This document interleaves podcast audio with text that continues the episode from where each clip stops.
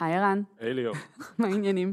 מעולה. זה קצת מוזר השולחן החדש הזה, אני חייבת להודות. כן, יש לו צורה מוזרה. ואתה ו- גם בזווית שלא עובדת לי. בכלל יצאתי מאוריינטציה פה, כי היינו עד עכשיו בשולחנות עגולים, ופתאום הפכנו לשולחן... אה, אובלי. כן, אבל אנחנו אה, נסתדר. כן, אנחנו אדפטיביים. עד סוף הפרק אה, נבין את הקטע, או שיתפס לי הצוואר אחד. מהשניים. היי כולם, הגעתם לסטארט-אפ פור סטארט-אפ, הפודקאסט שבו אנחנו חולקים מהניסיון, מהידע והתובנות שיש לנו כאן ב-monday.com, וגם מחברות אחרות, והוא מיועד לכל מי שסטארט-אפ מדבר עליו, לא משנה באיזה כיסא הוא יושב ברגעים אלו.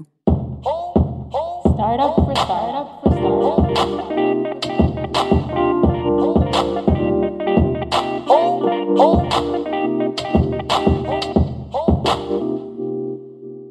הנושא שנתמקד בו היום הוא הגדרות הצלחה, מה שנקרא KPIs.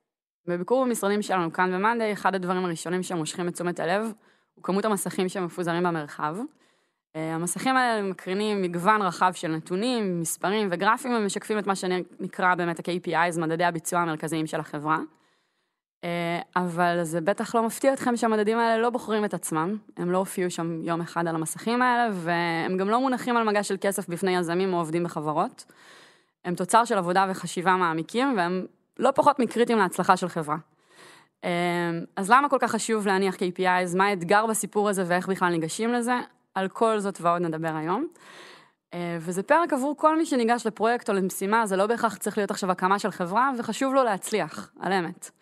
אה, מקווה שנשכנע אתכם עד סוף השעה הקרובה. אז לטובת העניין הצטרף אלינו היום גיל הירש. היי גיל, זה הרגע שבו... מה קורה, גיל? אהלן, עכשיו מותר לדבר? זהו. עכשיו אתה חושף את זה שאתה כאן בחדר איתנו. גיל, ככה, בוא תציג את עצמך. אה, אהלן, אז אה, אני גיל ואני בשנתיים האחרונות, אה, יחד עם השותף שלי יובל סמט, מריצים סדנה למנהלי אה, מנהלי מוצר. זה בעצם סדרה, זה, זה, זה סדרה של סדנאות כאלה שעשינו בשנתיים האחרונות עם כל החברות המובילות. המטרה שלנו היא להגדיל את כמות מנהלי המוצר שהם מה שנקרא World Class בארץ. World Class זה אנשים שעוברים רעיון בסיליקון וואלי, כרגע זה הנייר לקמוס, אני מקווה שיהיה יותר טוב מזה. והתחלנו עם זה כי חשבנו ש product management זה משהו שראינו אותו עובד ב scale, ב...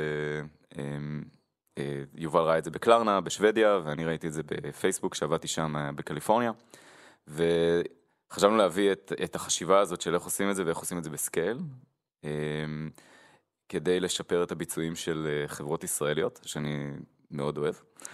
והתחלנו לעבוד בהתחלה עם חברים, פשוט מהתעשייה, והאמת שגם ערן הוא אה, אה, חבר של חבר.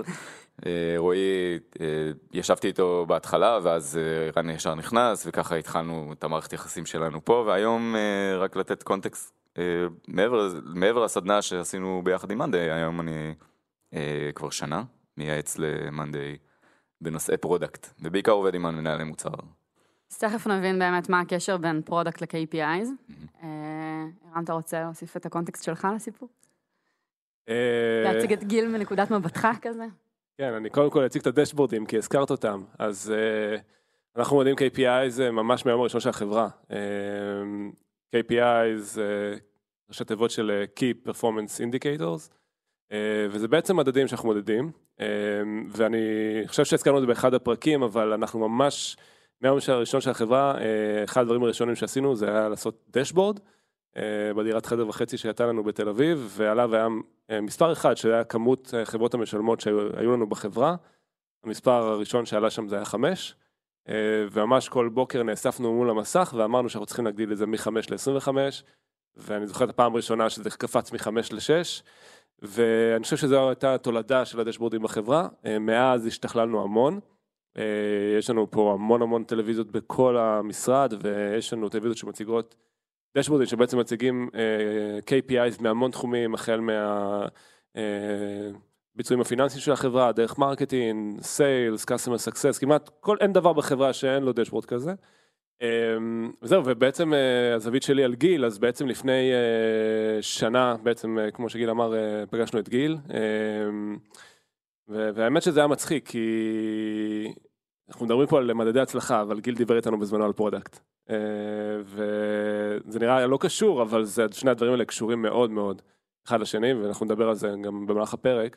אבל אה, אנחנו באותה נקודת זמן בתור חברה, אה, היינו בסיטואציה כזאת שהחברה כבר הייתה יחסית בוגרת, לא כמו עכשיו, אבל יחסית בוגרת.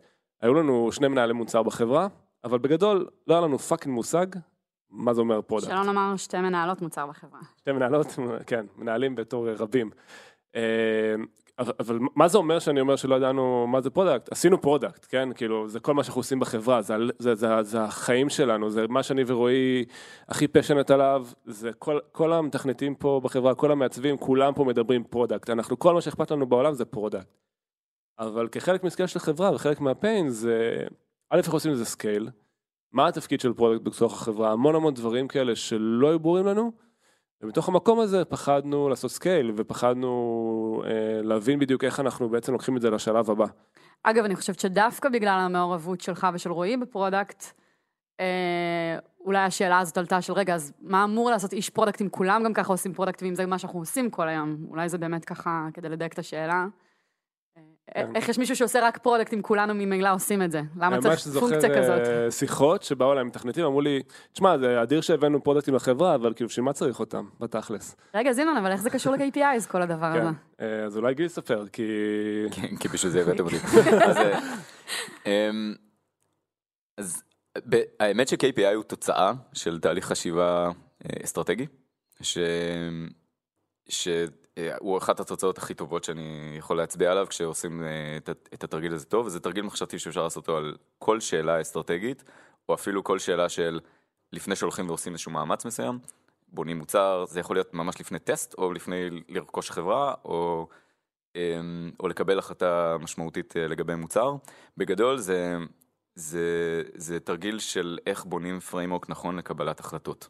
בתוך החברה או בתוך הצוות שלי או בתוך אה, העבודה שלי היום. כש-KPI הוא התוצר האחרון של התהליך הזה, אה, לפני תוכנית העבודה ממש. אני אתן קצת אה, הסבר על מה אני מתכוון. השאלה הראשונה האמת היא, למה עושים את מה שעושים? זה כמעט תמיד השאלה הכי, אגב, שכל אחד יכול להיכנס לחדר ולשאול אותה, ולא להישמע דביל. אה, אז אם אתה לא יודע על מה מדברים, אתה אומר, רגע, אבל למה אנחנו מדברים בעצם? וזה תמיד אגב נכון לפעמים לעצור אפילו אוטומטית לשאול את השאלה הזאת, כדי לוודא ש... ש, אה, סיבתיות ויש intentionality למה שעושים. בסדר? זה בסוף, רוב העבודה שלנו נמדדת בכמה אנחנו התכוונו לעשות את מה שאנחנו עושים כרגע. והתהליך מתחיל בלשאול למה. כשהתשובה לזה זה בעצם אה, מה ה opportunity, הרבה פעמים זה מה הבעיה, אבל אני לא אוהב להגדיר, לה- להגדיר הכל כבעיות, כן? אה, לא, נניח ה business של נטפליקס הוא לא התחיל כמה הבעיה, אנשים לא עושים binge מספיק, אני לא חושב שזה העניין. אבל יש opportunity היה לצרוך יותר entertainment, והם בעיקר יהיו play על distribution, אז אפשר אה, להסתכל עליהם כ... אה, יש פה opportunity ל distribution, וככה רצינו לעשות. במקרה של Monday רצינו לעזור לעובדים לשדרג את, ה, את, ה, אה, את היכולת שלהם לעבוד בצוות, אה, עם דגשים סביב נושא של ניהול עבודה. ו, אה, ואז השאלה היא, אוקיי, כמה זה גדול? למה זה חשוב? זה בעצם השאלה האמיתית.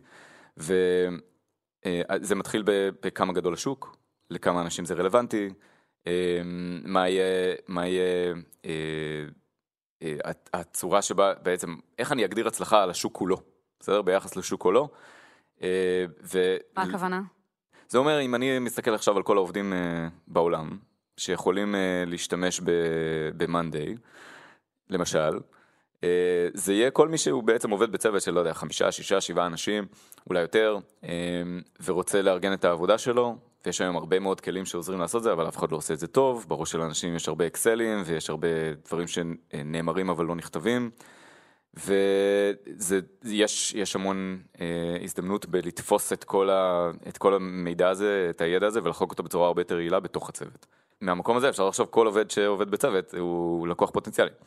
זה מיפוי של 100% מהשוק. למה זה חשוב? כי, אה, כי המידע הזה היום הוא בראש של אנשים, ואפשר, אה, ואפשר וצריך אה, להוריד אותו למערכות דיגיטליות כדי לחלוק אותו, וכדי להפיק ממנו תוצרים הרבה יותר מוצלחים.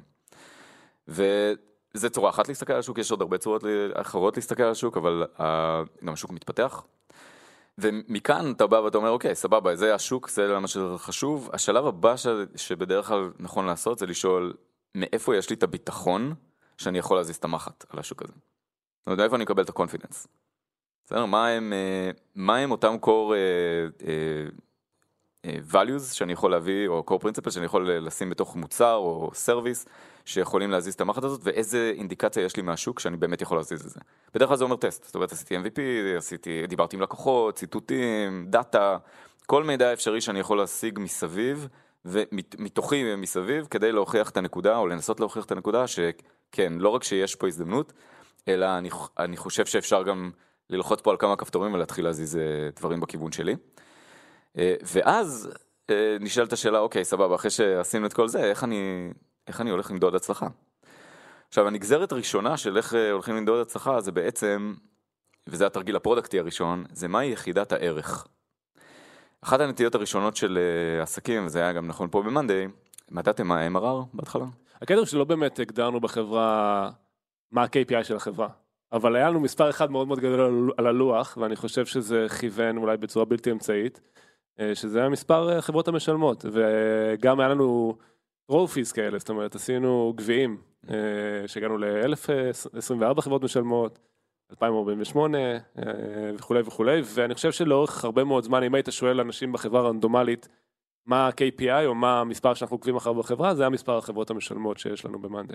אז קודם כל זה לא רע, בתור התחלה, אבל היא גם לא אופטימייסט. Um, כשאני מדבר על ערך מבחינת מוצר, זה, זה, או proxy לערך הזה, זה יהיה, במקרה שלכם זה עובדים שמשתמשים יהיה במוצר, וזה לא יהיה חברות שמשתמשות.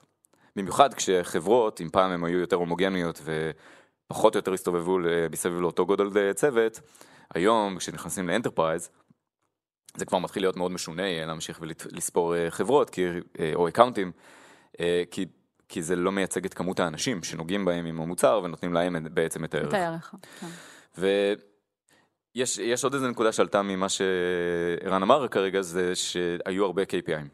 ואני רואה את זה המון. אמ, אגב, אני לא באתי, מס... אני באתי מ school of engineering במקור, ולא אהבתי כל כך את הנושא הזה של business metrics, ולא הבנתי אף פעם למה. וזה רק הניסיון בתוך פייסבוק, אה, במיוחד העבודה על, אה, מסנג'ר שם, ש, שממש שכנע אותי. שיש תרגיל פילוסופי שהוא חשוב לשאול, אחד, מה יחידת הערך שהכי נכון למדוד, אה, ולמדוד את כל השוק דרך היחידת הערך הזאת. ואז להגיד, אוקיי, אם אני מודד ככה את כל השוק, אני יכול עכשיו לעשות דברים שהם רציונליים יחסית, כמו להגיד, אני רוצה להגיע ל-30% מהשוק, עכשיו יש לי מטריקה שהיא לא רק מטריקה שהיא פנימית שלי, אלא מטריקה שמייצגת את כל ההזדמנות בשוק, והיא מטריקה אחת. היא מטריקה אחת, וכל שאר המטריקות, 500 נוספות, הם בהיררכיה של חשיביות מתחת. למה זה חשוב ההיררכיה? בנפרד ממה המטריקה עצמה, ההיררכיה חשובה כדי שכשצוותים, במיוחד כשעושים scale-up לחברה, ועובדים על אה, כמה דברים במקביל, ולפעמים זה נראה כאילו דברים סותרים. זאת אומרת, אני יכול ב marketplace למשל לעבוד על, אני סתם לוקח דוגמת marketplace, אבל ב marketplace אני יכול לעבוד על מספר טרנזקציות או ערך טרנזקציה, ולכאורה שני הדברים האלה הם, אה, הם, הם סותרים אחד את השני, או יכולים לסתור אחד את השני, במיוחד אם יש לי שני מנהלי מוצר, שרוצים לשת, לשנות את תוצאות החיפוש כדי כל אחד לדחוף את המטריקה שלו. ולכן חשוב לשים איזושהי מטריקה מעל המטריקות האלה, כדי שהם יוכלו לקחת צעד אחורה ולהגיד רגע רגע, מה בעצם דוחף את המטריקה שנמצאת מעלינו. בסדר? ואגב יכול להיות שזה GMV, שזה סוג אחד של אה, צורה למדוד את, ה- את גודל השוק, אבל רוב רוב רוב אה, מי שמתעסק בשווקים אסימטריים, אה, לוקח איזשהו demand side metric, דהיינו הצד של, של מי שמשלם את הכסף, והם מתייחסים שם על repeat buyers או, או דברים מהסוג הזה. אה, עוד פעם, סתם דוגמה שלא קשורה למאנדיי, במקרה של מאנדיי, המעבר מאקאונטים לעובדים, שם קודם כל את הדגש על הערך לעובד, על, של העובד, של מי שממש נוגע במערכת ואמור אה, לתקשר עם חברי הצוות האחרים שלו. אה, וכל שאר המטריקות הן כל שאר המטריקות והן נמצאות מתחת. אז נתת שתי דוגמאות ספציפיות, אחת על marketplace ואחת על Monday, בוא ניקח את זה שנייה חזרה לכלל. כשמישהו מאזין עכשיו לפרק הזה ומנסה להבין איך הוא מגדיר לעצמו את יחידות הערך שלו, הוא או היא, מה, איך ניגשים לזה? אז קודם כל צריך לשאול, אם, את יודעת, בסוף יש בעיה מסוימת או opportunity מסוים בשוק. אני לא מסתכל על פתרונות אגב, בתור יחידת הערך, אלא אני מסתכל על, ה, על ה, מה ההזדמנות. אה, הרבה פעמים אוהבים לשלוף אה, דברים כמו, אה, הנרי פורד אה, אמר שאם הוא היה שואל אנשים מה ההזדמנות במכוניות, זה בוא, בוא נגדל סוסים מהירים יותר. אבל מי שמקשיב ממש טוב לתשובה הזאת, אני חושב שזו פרשנות לא נכונה לבוא ולהגיד אל תקשיב, זה בעצם אה, מהאסכולה של אל תקשיב תמיד למה שהלקוחות מבקשים, אני, אני לא אוהב את זה, כי בעצם הלקוחות כן ביקשו משהו מסוים, הם ביקשו להגיע מנקודה א' לנקודה ב' יותר מהר. ו, וזה מה שהוא בנה להם. שימו לב, הפתרון הוא לא מה ששינה פה, מה ששינה פה זה שאנשים רצו, היה demand ללהגיע יותר מהר ממקום למקום. שלכאורה אפשר לפתור, לא לכאורה, על פניו אפשר לפתור אותו בכמה דרכים שונות. בדיוק. לכן אתה אומר, הרכבים הוא הם לא העניין. או הסוסים הם לא העניין, אלא המהירות. בדיוק. ולכן מראש אתה כבר יכול לבוא ולהגיד, אוקיי, כמה אנשים רוצים להגיע יותר מהר ממקום למקום, ו, ואיך, ומכאן איך אני הולך למדוד הצלחה, זה, זה יהיה, אוקיי, אני נתתי ל-X אנשים, בסדר, אה, את ההזדמנות להגיע יותר מהר מנקודה A לנקודה B, ואני ממש יכול למדוד, לבנות עקומה, ולהגיד, אה, אני בעוד חמש שנים רוצה שלא יודע, 20% מאנשים ב-rural areas יוכלו אה, להגיע יותר מהר לעיר. ואני יכול אפילו לשים מדד בכמה. כל צורה שבה אני בעצם מודד את האם, האם פגעתי או לא פגעתי בהזדמנות או תיקנתי את הבעיה בשוק, זה, זה התחלה טובה. אבל יש עוד תנאי. התנאי השני זה שזה צריכה להיות מטריקה שזזה מהר. היא לא רק חשובה, שזה התנאי הראשון, אלא היא גם צריכה להיות אה, מטריקה שזזה מהר. אנחנו משתמשים בכלים כמו AB, ואנחנו מודדים את ה performance שלנו AB as in AB testing. A-B testing, כן. או AA testing לפעמים, כי אין לנו את היכולת לעשות A-B. אבל הרעיון הוא, הוא עוד לפני כל הדברים האלה, זה ש... כשאני רוצה לגרום לצוותים לזוז מהר על, אה, על אה, תוצאות, אני, אני צריך לבחור איזה משהו שהוא פרוקסי שזז מהר. אז לפעמים זה לא ממש, ה, אה, המטריקה לא תמדוד את הערך הסופי, אבל תהיה פרוקסי מצוין לערך הזה. למשל, במקרה של מכוניות, אני פשוט יכול לשאול כמה miles were driven. למשל, במקרה של Waze, גוגל, כל החבר'ה האלה, אני מנחש שהם מודדים משהו כמו כמות הנסיעות, פשוט שנעשתה עם האפליקציות. זאת אומרת, זה פרוקסי ל, ל, אה, לש, לשיפור אה, אה, החוויה על הדרך. שהם הביאו והם, והם יכולים למדוד את זה ברמה יומית, והם יכולים ממש לעשות launch ולמדוד את זה אפילו ברמה של שעה. אה, וגם יש הרבה volume של, של המטריקה הזאת, שזה גם חשוב מאוד ל- ליכולת לעשות A-B test. גם במקרה של Monday, מאקאונטים לעבור לעובדים, פנטסטי, זה, זה מעלה את ה volume. ואפשר אפשר לעשות עוד יותר A-B testing רק, ה, רק בגלל שעשית את המהלך היחסית טכני הזה. שבעצם כאן אתה מתחיל להתחבר לזה שזה בסופו של דבר כלי עבודה, כלי עבודה. ומשהו שאמור לחזור באמת ל product, כמו שערן סיפר לנו, רמז לנו קודם. לגמרי. זה כלי עבודה שהמטרה שלו היא, היא, היא בעצם לתמצת את האסטרטגיה של כל החברה או של כל הצוות או של אה, הפעילות שאני עושה אה, בקבוצה שלי בצורה פשוטה, אה, שאפשר להזיז אותה, ואפשר ל, ל, אה, לתת לה רציונל ללמה הדבר הזה הוא קשור להצלחה שלי בכל השוק, אה, כל הדרך למעלה. זאת אומרת, גם אם אני עובד בצבע שהוא שבע רמות, אה, צוות שהוא שבע רמות פנימה בתוך חברה, אני תמיד יוכל לקשור את הפעולה שלי למטריקה שנמצאת מעליי, ואולי מעל, ואולי מעול, ומעל, בסוף להגיע למטריקת החברה כולה.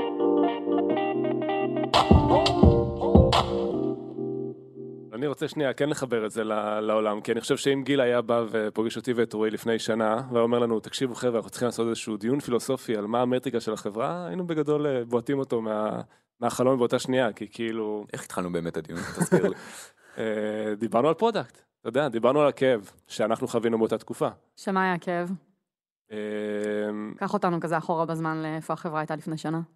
אז, אז אני חושב שכאילו באנו, באנו באותה תקופה כאילו ממקום כזה שגם אני וגם רועי ראינו דוגמאות לאיך עושים product, אבל לא היינו מבסוטים מזה, וזה לא התאים ל culture שלנו פה ב Monday. בעיקר כי ראינו דוגמאות לאיך אה, אה, בא איזשהו VP product בחברה, ופעם ברבעון מציג מצגת, חבר'ה זה מה שהולכים לעשות היום, ממציא דברים במוחו הקודח, יכול להיות שהוא גם אה, מראיין יוזרים וכל מיני דברים כאלה, ואז כל הפיתוח והעיצוב צריכים לקחת את, ה- את לוחות הברית האלה ולעשות execution, ו... דבר מש- המנכ"ל. כן, חוזר, חוזר ה-VP product, אה, זה פשוט, זה, זה מייצר דברים נוראים, כי אנשים עושים דברים שהם לא מבינים למה, הם עושים דברים כדי לעשות אותם, הם לא שם בשביל לתקף את זה, ההצלחה מבחינתם זה זה שהם סימנו וי, וי על זה שהם אה, עשו את ה feature, ואני ורועי לא ידענו מה לעשות, איך לבנות את ה product, אבל ידענו מה לא לעשות. ידענו שזה אנחנו לא רוצים בחברה שלנו. ואני זוכר שישבנו עם גיל ו... ודיברנו על זה, והתחברנו מאוד ל-state of mind שגם שורה בפייסבוק ובחברות אחרות, שהוא מאוד משרת הקלצ'ר שרצינו לייצר פה במאנדיי. והקלצ'ר שרצינו לייצ- לייצר הוא בעצם שאנשים בתוך צוותים יכולים לקבל החלטות לבד, והם מונעים לא ממה שאנחנו או מישהו בחברה אמר להם לעשות, אלא מתוך מקום אמיתי של הצלחה. אבל, ופה אני אתחבר לאבל, מה שהלחיץ אותי בכל הסיפור הזה, והסיבה שבאנו לגיל ואמרנו, כאילו, בוא נדבר ו... ונחשוב ביחד איך בונים את זה, זה שמאוד מאוד פחדתי מאובדן שליטה. כי כשהיינו חברה קטנה, אז אני ורועי היינו מאוד ב details, ויכלנו לכוון את זה, אבל uh, once עשינו scale, אז uh, פתאום נורא מלחיץ. בעודנו עושים, כן. בעודנו עושים scale, אז אני לא, אה, אנחנו לא ב details, אנחנו כבר לא יכולים להיות הפאונדרים שמעורבים בכל דבר שקורה. אנשים בחברה בצוותים שונים לא יודעים מה קורה בצוותים אחרים, וידעתי שאני לא רוצה לעשות scale על הדבר הזה בזה שאנשים יבואו אליי לאישור, בסדר? או שכאילו זה צריך להיות למעלה איזושהי פונקציה של VP product, כי אז הכל זז הרבה הרבה, כאילו, הכל גרוע וזז לאט, אלא רצינו לייצר את היכולת שלהם להתקדם קדימה. ואז כחלק ממה שדיברנו עם גיל, אה, וזה עכשיו מתחבר לנושא שאנחנו מדברים עליו, זה שאמרנו, וזה היה הברייקטרו בתוך הסיפור הזה, זה הכלי הזה של KPI, הוא בעצם כלי של הכוונה, מבלי להיות שם ביום יום. אבל דווקא התחלנו מהצוותים עצמם, לא התחלנו מהחברה. הגענו לשם, ותכף גם נסביר איך הגענו לשם, אבל התחלנו מהצוותים. והבנו שאם אנחנו מגדירים מהי הצלחה לצוותים, אנחנו לא צריכים להגיד להם מה לעשות. אני גם לא צריך כל יומיים לבוא ולדבר איתם בשביל לוודא שהם עושים את הדבר הנכון, כי הסכמנו כבר איך נראית ההצלחה, והם יודעים בעצמם אם הם הצליחו או לא. הם לא צריכים לבוא אליי כדי שאני אהיה שופט, ואני אגיד הצלחתם או לא הצלחתם, או נראה לי או לא נראה לי, זה כבר לא שאלה. אני יכול לבוא ולהגיד זה לא נראה לי, אבל הם יגידו תקשיב, אבל זה מזיז את הנידל. אז אני חושב שזו טרנספורמציה מאוד מהותית שעשינו כחלק מה, מהסדנה שעשינו ביחד עם גיל. שמה? שדבר ראשון... מה בפועל קורה? מה, כאילו. מה, מה שבפועל קורה, אה, דיברנו על task force־ים, אז בעצם לוקחים קבוצה של אנשים, שזה product, מפתח ומעצבים, אה, ובעצם דבר ראשון ביחד איתם, מגדירים איך נראית הצלחה. ש- שהם אוקיי, יוצאים כלומר, לדרך. הצוותים הם חלק מתהליך ההגדרה, זה לא שאתה גם יושב כן, באיזשהו חדר, לחלוטין. אתה ורועי וגיל, מגדירים ומנחיתים. כן, זאת אומרת, אם אני אגדיר להם והם לא יסכימו עם זה, זה לא יעבוד טוב. אה, אבל אנחנו מגדירים ביחד איך נראית הצלחה, מסכימים על זה. שזה שונה לגמרי מלהסכים על product מסוים, או על UI מסוים, או על... פשוט מגדירים איך נראית הצלחה. יכול לתת דוגמה? דוגמה טובה שאני זוכר אה, משירלי. אה, הייתה דוגמה ל... שירלי היא אשת product בחברה. אשת product בחברה, כן. אה, מאוד מוצלחת גם, והדבר הראשון שאני זוכר שעבדנו עליו ביחד היה מה שהיא קראה לו אז deadlines, שזה קצת חוטא למטרה אולי כי זה מגדיר אה, פתרון, אבל, אבל זה הוא גם מגדיר יפה את אה, תחום הבעיה. מאנדיי למי שלא יודע, מאפשר אה, אה, להסתכל על רשימת מטלות ולארגן את, אה, את העבודה בצורה הזאת, אבל אחד העמודות שם, עמודות תאריך, היא בעצם הייתה עמודה של, שלא עזרה לך לנהל את העבודה, כי כשעבר התאריך או התקרבת לתהליך, לתאריך, לא, לא קרה כלום, ואז כשהיו לך הרבה מאוד משימות, כל הנושא של follow-up על האם העבודה מתקדמת כמו שאני רוצה או לא, הפך להיות אה, לעבוד בשביל הכלי במקום שהכלי יעבוד בשבילי. וההזדמנות שהיא זיהתה שם זה שאנשים שהם אה, עובדים עם dates וכן משלמים את המחיר של לעשות את ה follow-up בעצמם, זאת אומרת מעבר אה, בעין על אה, איזה תאריכים חרגו או לא, אה, הוא, אה, הוא, הוא בעצם הזדמנות אה, אדירה כי, כי האנשים שעושים את זה הם, הם יותר מצליחים כצוותים לתקשר גם אחד עם השני. שזה אגב בדיעבד לא איזה משהו אה, ש, שמאוד אה, מפתיע, אבל מה שכן היה מפתיע זה להראות אה, כמה, כמה הדבר הזה הוא משמעותי. למשל, איך נראה ה-retension של, אה, של, של weekly active paying אה, person במערכת, אה, אם הוא כן או לא משתמש בדייטס בצורה אפקטיבית. ומעבר לזה גם היה פידבק מלקוחות, הלקוחות הגדולים יותר, היו אה, אירוע המון תסכול מהמוצר אה, בגלל הנקודה הזאת, אז היא הביאה קוורטים ממה שצילמה בווידאו והיא הראתה את זה. היא הראתה המון סטטיסטיקות על מה קורה אה, כשאנשים כן או לא משתמשים ואיך אה, אפשר להשוות אותם אחד לשני.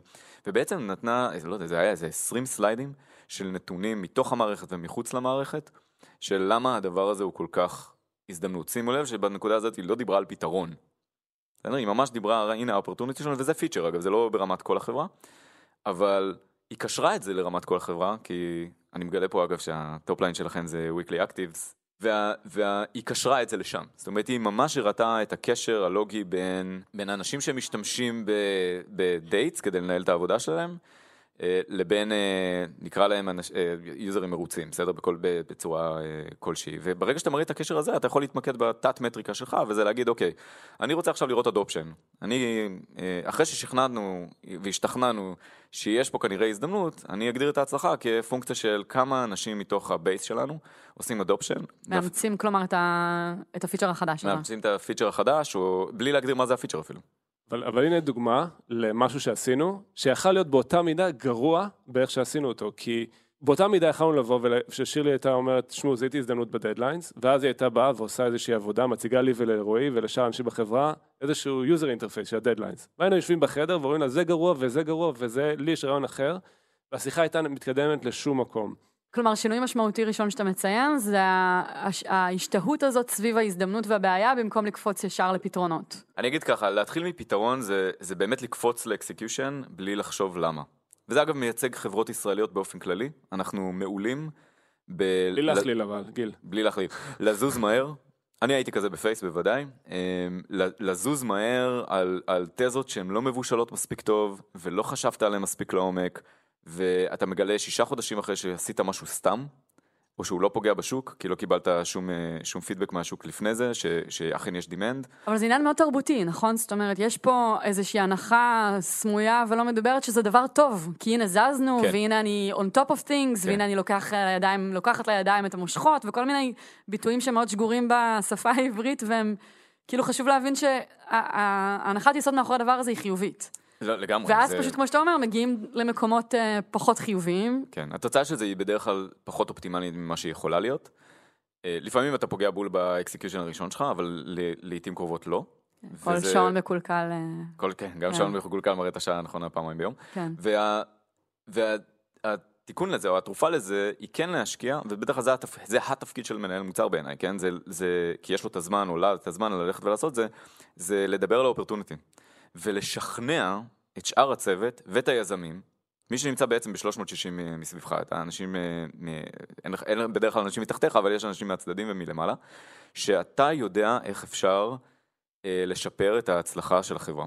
באמצעות נתונים. באמצעות נתונים, אה, ארגומנטים משכנעים, אה, ד- זה לא רק data שלך, זה לפעמים data מהשוק, user feedback הוא data לכל דבר, quotes, אני מאוד אוהב quotes לראות, או ממש במקרה הזה היו סרטי וידאו, שאתה רואה את התסכול של האנשים, זה מחבר אותך אה, לבעיה או להזדמנות. בצורה שמהרגע שמסכימים שיש כאן באמת הזדמנות ושאפשר להזיז את המחט, כי שירלי עשתה עוד משהו והיא הראתה גם ניסויים שקרו בלי שמאנדיי הייתה מודעת להם, שלקוחות עשו כל מיני חיבורים אה, מוזרים כדי לייצר את ההתראות למשל על זה שהם הולכים לאחר בתוכניות עבודה. אה, והיא גם זרקה אה, מוקים בקבוצת אה, פידבק שלכם ועשתה עוד אוסף של מהלכים כדי לראות האם יש demand לסוג כזה של, של פתרון. והיא היא באמת, באמת קיבלה את זה והביאה את הכל לתוך נרטיב אחד שנפרס על פני כ-20 סליידים, שלקח לה ששוב, אבל אתה שבועיים אומר, לעשות. הפתרון שהיא הציגה היה מאוד מאוד אמורפי באותו השלב, נכון? לא היה פתרון. רק אוקיי. הזדמנות. ממש לא היה פתרון. היא דיברה האם אתם רוצים להיות מסוגלים לעשות דדליין, וחלק מהלקוחות זרקו לה פתרונות כבר. מעניין. עכשיו, שיחה טובה כזאת, אחד, ה, אחד המדדים שלי לשיחה טובה כזאת, היא שכל האנשים בחדר, ואתה רוצה להזמין את, את כל הצוות שהולך לעבוד על זה, זה מתכנתים, זה מעצב, מעצבים, אה, אנליסטים, כולם. התוצאה של זה אמורה להיות התרגשות מה, מה, מההר הזה שאפשר לכבוש אותו, ואנשים בדרך כלל מתחילים לזרוק פתרונות בלי שאתה שואל אותם. וואי, בוא נעשה ככה, בוא נעשה ככה, בוא נעשה, אני ממש הדינמיקה זוכר את הזאת, הסיטואציה שיצאנו מהחדר, ונראה לי טל ניגש אליהם, תשמע, חייבים להתהפך על זה. טל מפתח, כן, כן. טל אחד המפתחים אצלנו, חייבים להתהפך על זה, זה מטורף ההזדמנות שיש פה, וזה בדיוק ההרגשה הזאת. אבל, ואז כאילו שנייה צריך לעצור, וזה כאילו הקטע, כי חלק מאוד מאוד חשוב מתוך הדבר הזה, הוא גם להגדיר איך נראית הצלחה. ואם אני אקח דוגמה את הדוגמה הספציפית הזאת, והתעכבנו הרבה על הנקודה הזאת, לכאורה זה נשמע פשוט, איך מגדירים הצלחה? לא יודע, שאנשים ישתמשו ב... בדבר הזה שיפתור בדבר להם את. העניין הזה של אבל השאלה הדדליינס. כמה. לא, אבל, אבל אפילו אני אגיד לך יותר מזה, וזה לא היה נראה לנו מספיק טוב, כאילו באותו זמן. כי מה? כי אמרנו, בוא נחשוב, בוא נקשה על עצמנו, איך נראית באמת הצלחה? אז, אז הגענו לעומקים יותר גבוהים, אמרנו, אולי אנשים ישתמשו יותר בתאריכים בכלל במערכת. זאת אומרת, ויותר מזה אפילו, הם יחזרו יותר למערכת, כי הם יראו בה יותר ערך. איך אתה מייצר בעצם משהו ש... אני מאוד אוהב אה, להגדיר הצלחה במשהו שאנשים צריכים פרואקטיבית לעשות משהו, להיכנס לאתר, לשלם, אה, לעשות משהו שהוא דורש ממאמץ, כדי להדגים שהצלחת להזיז את הנידל. אני זוכר ממש דייקנו את זה למקום שה-KPIs ששמנו באותו טאסק פורס היו, אחד, שאנשים ישתמשו יותר בתאריכים, זאת אומרת, הם ישתמשו כבר היום, אבל אנחנו הנחנו שאם יהיה להם facility יותר טוב לקבל reminders, זה ייתן להם הרבה יותר מוטיבציה להשתמש בתאריכים.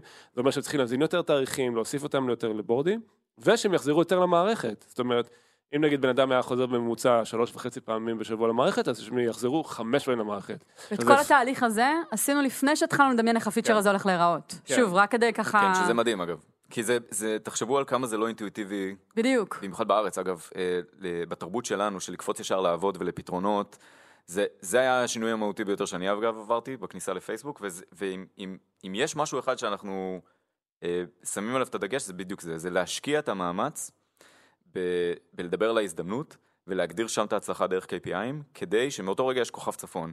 יש למה אנחנו עושים את מה שאנחנו עושים, למה אנחנו חושבים שזה יכול להצליח, ואיך אנחנו הולכים למדוד את ההצלחה שלנו. וכדי לוודא רגע גם ששיחות, כמו שתיארת קודם, ערן, לא מתנהלות, שיחות על סביב אני אוהבת את הפתרון הזה או לא, לא. עכשיו אני חייב לתת את הזווית שלי על הדבר הזה, כי, אם, לא היינו מגדירים את. הדבר הזה, תודה אחי, אה, אם לא היינו מגדירים את הדבר הזה, אני יודע בדיוק עם איזה תחושה הייתי מסתובב בבטן. כאילו שאם שירלי הייתה אומרת, שמע, אני עובד על איזה מוצר, לטפל בדדליינס, הייתי מסתובב כל השבוע בבטן עם תחושה של, אני חייב לדבר עם שירלי, לראות מה היא עושה, אני חייב לראות שזה כאילו זה לא בכיוון. היה מניח לך, הדבר זה לא היה הזה. מניח, זה היה משגע אותי, הייתי חייב כאילו שתסתנכרן איתה, לראות כאילו מה היא עושה.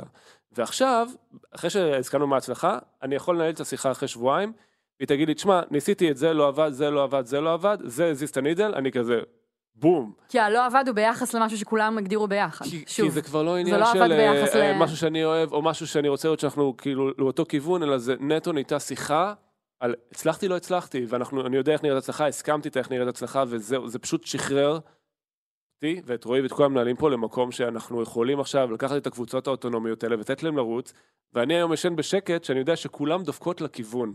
בסדר? זה כאילו הדבר הכי משמעותי.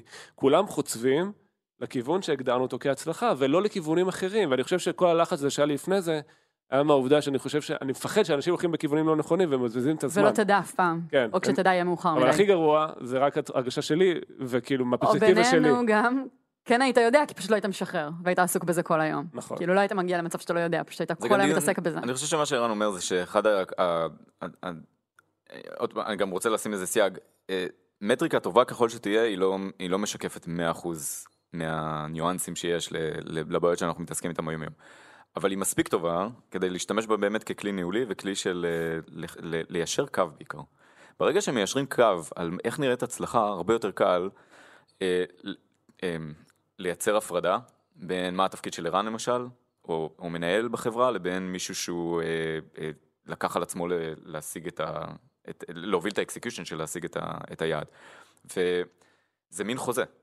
זה מין חוזה, זה גם שפה שלמה, זה שפת impact, שהיא, שמהרגע שמסתנכרנים עליה, והרבה יותר קל להסתנכרן עליה, כי פה הוויכוחים הם ויכוחים של האם הדאטה הוא מספיק טוב, האם אנחנו באמת מספיק משוכנעים, אמ, מה עוד אנחנו צריכים לעשות, לפעמים התהליך נתקע שם. עדיף שהוא ייתקע שם, עדיף שהוא ייפסל שם, כי זה כלום, זה לקח שבועיים, לכל היותר לעשות את זה פעם ראשונה. זה, זה אגב, זה תהליך שלוקח בין אה, יומיים לשבועיים, תלוי אם זה פעם ראשונה שאתה עושה את זה, אם זה אה, נושא מורכב או לא נושא מורכב. אבל בוא נגיד שלא הייתי מבלה יותר משבועיים כדי להכין ביזנס קייס ללמה עושים את מה שעושים, ואנחנו הולכים למדוד עליו הצלחה, אבל מהרגע שזה שם, זה ה framework לקבלת החלטות, כי עכשיו, בוא אני, אני אקח אתכם כבר לשלב הבא, ש, שהוא היומיום האמיתי של, של כל צוות, זה איך עושים prioritization. עכשיו יש לי 50 דברים שאני יכול לעשות, ואני יודע שאני לא יכול לעשות את כולם, וזה הכל, זה יכול להיות באגים מלקוחות, וזה יכול להיות technical uh, debt שאני עוד צריך לשלם, וזה יכול להיות uh, פיצ'רים חדשים שאני לא יודע באמת איך לתמחר אותם, או לא ידעתי קודם איך לתמחר אותם, אני פתאום יכול להסתכל למעלה, ולהגיד רגע, רגע, רגע, אנחנו הגדרנו את ההצלחה כ... Uh, למשל, כמות האנשים, אה, אחוז האנשים שמשתמשים ב date columns, ומה base, וזה אפילו יכול להיות מספר נומינלי שגדל עם, ה, עם העקומה כולה.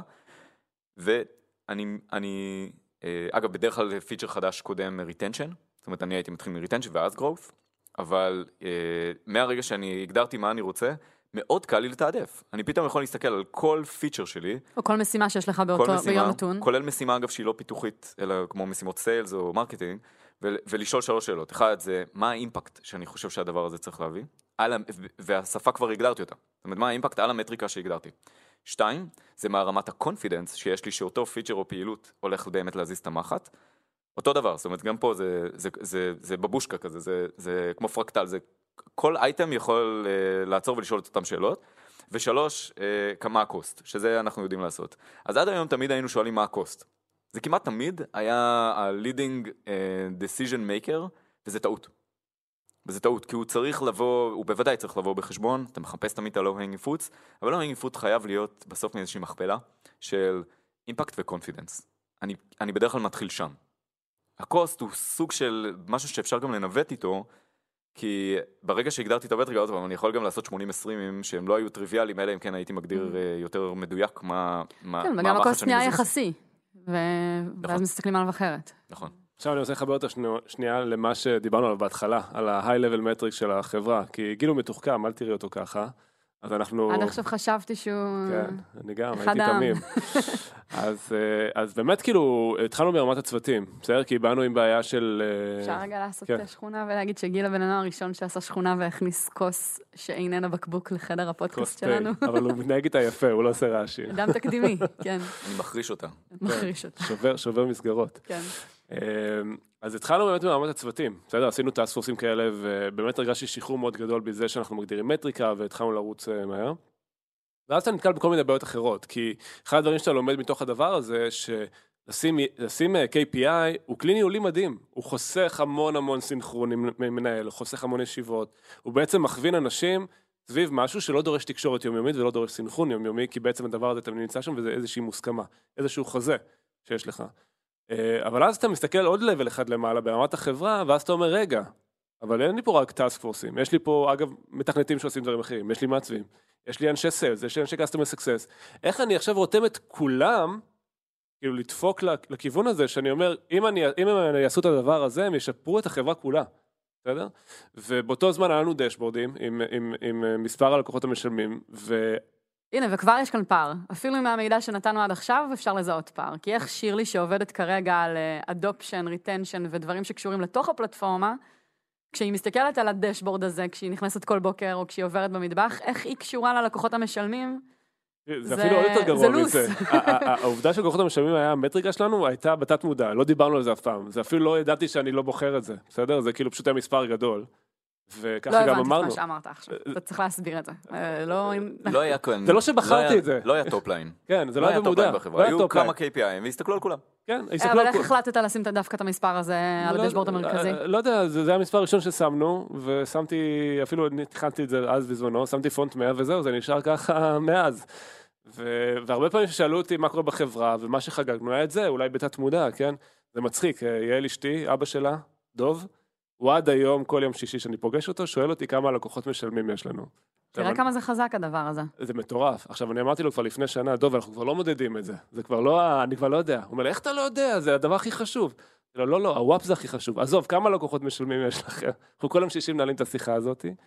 אה, ו- ואני מבין כמה זה חשוב הדברים האלה. כאילו, זה נצרב לאנשים במוח ומכוון אותם ביום-יום. עכשיו, שירלי, באותו מקרה שהיא עבדה לשפר את הדייטים, היא לא הוסיפה לנו לקוח משלמים, לקוחות משלמים. אולי חלק מאלה שעשו, נכנסו עכשיו לכלי, ישלמו יותר, כן, אבל... אינדירקטלי, מה שנקרא. זה לא היה משהו שאפשר... אה, היא בעצם. עבדה על, מה ש... על כלי משמעותי, קודם כל היא היא שיפרה את, ה... את הערך של המוצר, מה שאם מחפשים כבר אה, איזשהו, איזושהי מטריקה זה, זה retention. בדרך כלל זה מעלה את ה-retention, ורוב הפעילויות שאנחנו עושים כמנהלי מוצר הם פיצ'רים בתוך המוצר שמעלים retention. יש כאלה שגם מעלים acquisition, אבל זה, הסט פיצ'רים הזה הוא לא סט ש... בוא נגיד, לא הייתי משווק עכשיו, היי בוא למאנדיי, כי... נעזור לך לנהל כן. את התאריכים. כן, כי, אנחנו גם נתריע כשאתה תאחר, או איזה משהו כזה, כי זה, הציפייה הייתה שזה מראש יהיה שם, זאת אומרת, זה כמעט השלמה לאחור אפילו.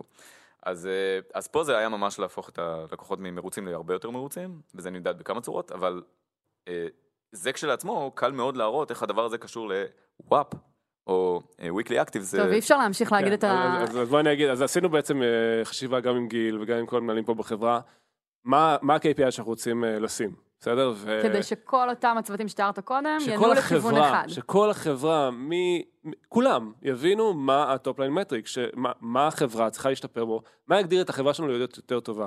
ופתאום התחלנו, ו- וזה לא רק זה, פתאום התחלנו להסתכל על ה-paying account והבנו כמה המטריקה הזאת היא לא טובה. למה תסביר?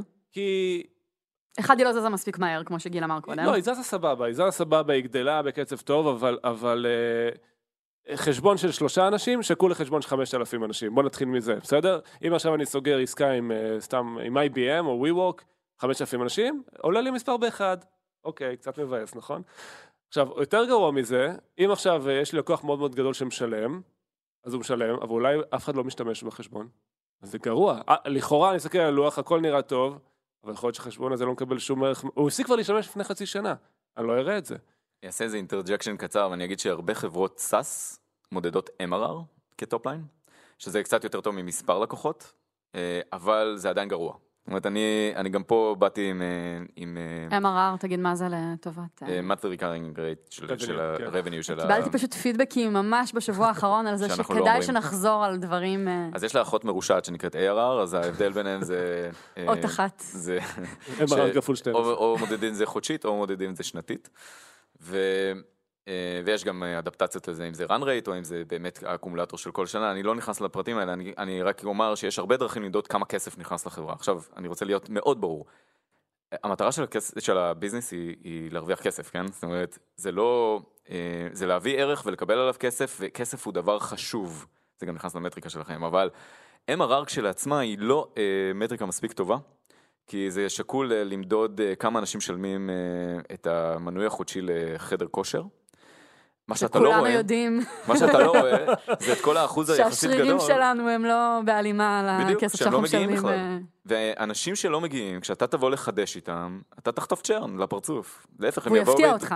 הם, הם יבואו וידרשו אפילו את הכסף שלהם חזרה, אני, אני, אני יכול לדמיין שיחה של מישהו מחדר כושר שמתקשר אליך אחרי שנה שלא היית ואומר לך, רוצה לחדש? אתה כזה, רוצה להביא לו איזה כף על הפנים באותו רגע. עכשיו חדר כושר שהוא טוב, שהוא באמת חושב על ה business שלו בצורה נכונה, היה צריך למדוד את כמות האנשים שמגיעים, ובוא נגיד לפחות פעם בשבוע, כן? כי אחרת אה, הם לא שומרים על cadence, ופחות מזה אני לא רואה איך הם מרוצים. ו, ואם הם היו מודדים ככה את ה base שלהם של הערך, הם היו יכולים לתת projection הרבה יותר חזק לגבי גם ה health של ה business וגם, אה, וגם אה, הכנסות עתידיות. זאת אומרת, הרבה יותר קל לי לגזור הכנסות עתידיות מהדבר הזה, כי יחידת הערך היא עדיין שווה לכסף באופן ישיר. כמות האנשים שמגיעים היא כמות האנשים שמשלמת, אבל אני לא רוצה למשל לספור את כל אלה שלא מגיעים, כי, כי הם, אני או צריך לנחש שאני צריך לעבוד עליהם כדי שיגיעו, או שהם ייגרעו לי ב- באיזשהו שלב מהמצבה, והם הם אולי מכניסים לי, אבל זה קצת בונוס. רק נתחבר כאן גם למוצר. מתוך מה שאתה מתאר, גם חדר כושר יכול להחליט מה האסטרטגיה לשנה הבאה מבחינת ההשקעה למשל. יש הרבה... במכשירים ליברים. חדשים, זאת אומרת, הרבה דברים נגזרים לגמרי, מהתמונה לגמרי, השונה לגמרי. הזאת שציירנו הרגע. כן, כי אני, פתאום ברגע שאני בא, אני אומר, אני רוצה, ואנחנו תכף נצא מהמטאפורה המטופשת הזאת של, של אה, חדרי כושר, אבל, ונעבור למאנדיי, אבל... למרות שהיא הכי בסיסית, אתה יודע, מי שרוצה להבין. סאס, אתה הולך לחדרי כושר, כן, אין מה חדרי לעשות. כושר זה, זה דוגמה מצוינת, כי באמת זה מסביר אה, מה, סאס, KPI, זה הכל שם מה בדוגמה. ההתנהגות האמיתית של אנשים, אגב, מול כל כן. שירות. בסדר? וה... ו... מה יחידת הערך, ערן? מה יחידת הערך? ויחידת הערך שאתה תבוא ל... ל... ואתה תבוא ואתה תתאמן. האימון זה יחידת הערך, והייתי אפילו בא וכנראה בהמשך הייתי סופר את מספר האימונים שאני יכול לספור. זאת אומרת, זה יהיה עוד, עוד איזה סוג של שכלול שהייתי מסתכל עליו. כמובן הייתי בודק את זה מול המציאות.